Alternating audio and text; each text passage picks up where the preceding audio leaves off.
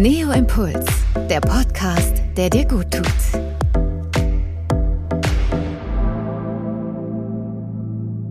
Herzlich willkommen zu Neo Impuls, der Podcast, der dir gut tut. Kennst du das, wenn ein mitreißendes Glücksgefühl deinen Körper und Geist durchströmt und du einfach die ganze Welt umarmen möchtest? Euphorie so oft wie möglich zu erleben, gilt als wesentlich für ein erfülltes Leben.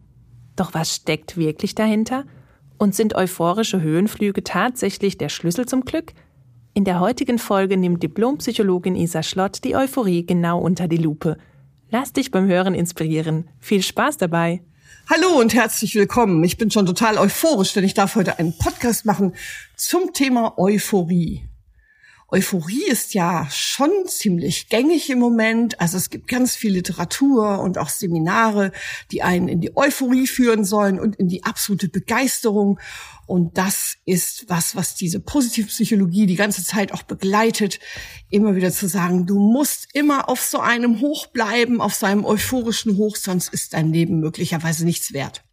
Und dieser Frage möchte ich heute mal psychologisch auf den Grund gehen und dafür habe ich mir erstmal die Definition aus dem Duden geholt, um zu sehen, was Euphorie eigentlich bedeutet. Und da sind zwei Punkte genannt, nämlich einmal ist Euphorie die zeitweilige, übersteigert heitere und zuversichtliche Gemütsstimmung, also eine Hochstimmung, ein Zustand optimistischer Begeisterung, rauschhaft gesteigerten, überschwänglichen Gefühls. Und zum Zweiten in der Medizinpsychologie dem objektiven Zustand nicht entsprechende gesteigerte Gemütsstimmung. Und wenn wir uns das natürlich angucken, dann ist ja schon klar, was Euphorie ist, nämlich zeitweilig übersteigert. Das sagte schon sehr deutlich, dass es eben zeitweilig ist und eben auch dann übersteigert ist. Und die Medizinpsychologie geht so weit zu sagen, dass es nicht mal dem objektiven Zustand entspricht. Also insofern ist, glaube ich, die erste Frage schon fast geklärt, dass Euphorie gar nicht dauerhaft stattfinden kann denn es handelt sich um eine sehr starke Gefühlsaufwallung, die meist nur kurz anhält, aber natürlich, und das ist das Gute dabei, großes Wohlbefinden und gesteigerte Lebensfreude vermittelt. Und die können wir natürlich nutzen und uns zunutze machen. Wenn wir irgendwas neu lernen wollen, neu anpacken wollen, dann ist Euphorie wirklich großartig an der Stelle.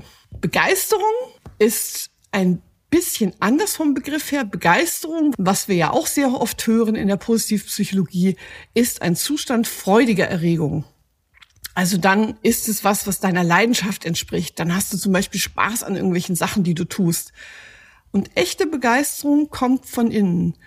Also meist dann mehr aus dem Sinn, also aus dem, warum du etwas tust. Natürlich gibt es auch Menschen, die ziehen aus dem, was sie tun, was. Aber wir wissen, dass aus dem Warum noch mehr Motivation und Begeisterung entsteht. Da kannst du dich auch mal schlau machen bei Simon Sinek. Der hat ganz schöne TED Talks zu dem Thema, warum das Warum du etwas tust eben so wichtig ist. Es gibt natürlich weitere Synonyme, die auch noch kursieren, wie Hochstimmung, Freude, Aufregung, Schwärmerei, Entzücken. Und das sind natürlich wunderbare Zustände, die unsere Psyche einfach richtig pusht. Es ist aber so, dass das Gehirn dauerhaft damit überfordert wäre. Denken wir noch mal an die Verliebtheit. Verliebtheit ist von der Natur ja auch so gestaltet, dass wir in diesem ersten halben Jahr meistens gar nicht anders können, als an die neue Person zu denken, sie zu fühlen, zu hören, zu riechen. Das ist fast wie eine zwanghafte Gedankensteuerung, die da stattfindet. Und das hat die Natur ja wirklich so eingerichtet, damit wir uns vermehren, und dann nach sechs Monaten flachen auch diese ganzen Hormone wieder ab und dann verändert sich das auch. Und dann geht normalerweise verliebt sein in Liebe über.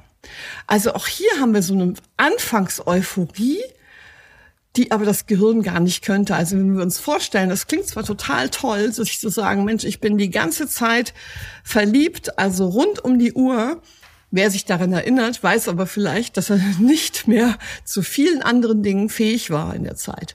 Also vielleicht schon, weil es so ein Motivationspusher ist. Also wir konnten nachts in die Disco gehen bis um 5 Uhr und konnten dann am nächsten Morgen aufstehen, arbeiten gehen. Aber trotzdem ist nach so einem halben Jahr dann meistens auch die Energie etwas erschöpft. Das heißt, unsere Psyche sucht so ein bisschen nach einem Ausgleich.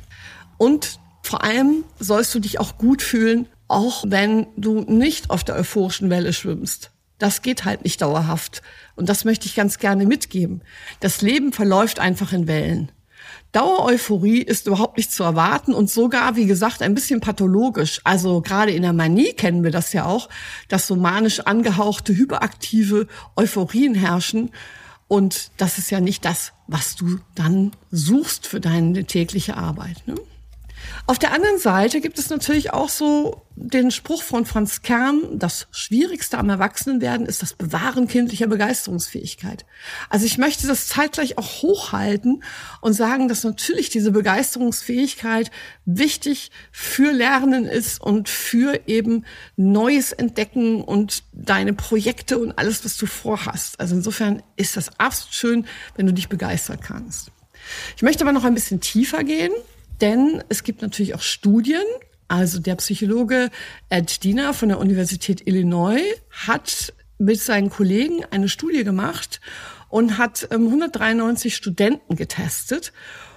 Und da legt die Studie nahe, dass es wohl besser ist, ein bisschen weniger euphorisch zu sein, also glücklich zu sein und dann damit nicht in die Überforderung zu kommen. Damit geht es einem langfristig anscheinend besser. Glück im Sinne eines guten Lebensgefühls ist auf jeden Fall toll. Denn je glücklicher du bist, desto mehr Erfolg hast du, ob das beruflich oder privat ist. Glückliche Menschen führen auch bessere Beziehungen, ähm, sind auch meistens beliebter, haben mehr Freunde, Bekannte. Und glückliche Menschen, das haben wir auch schon mal gesagt, sind gesünder und leben auch länger als unglückliche. Aber die Frage ist natürlich, welches Maß an Euphorie, Begeisterung, Glück brauchst du. Und da gab es in der Studie tatsächlich eine Skalenmessung, also von eins bis zehn.